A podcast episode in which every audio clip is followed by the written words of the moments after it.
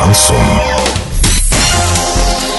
В студии с новостями Екатерина Антоненкова. Здравствуйте. Спонсор выпуска «Строительный бум». Низкие цены всегда. Картина дня за 30 секунд. Горную пыль с дорог Орска начали убирать. В Орске состоялся Сретенский бал.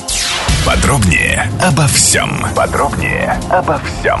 В Орске начали убирать горную пыль с дорог. Техника работает на улице Краматорской и проспекте Ленина. На остальных же дорогах, тротуарах и дворовых территориях горная пыль пока лежит толстым слоем. Ранее в администрации города порталу Урал56.ру рассказали, что уборка горной пыли начнется после высыхания дорог. Видимо, этот момент все-таки настал.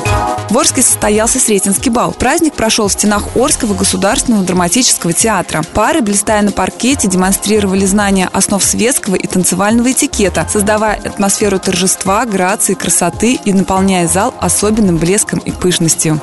Доллар 62.07, евро 76.76. Сообщайте нам важные новости по телефону Ворске 30 30 56. Подробности фото и видео отчеты доступны на сайте урал56.ру. Напомню, спонсор выпуска «Строительный бум». Екатерина Антоненкова, радио «Шансон Ворске».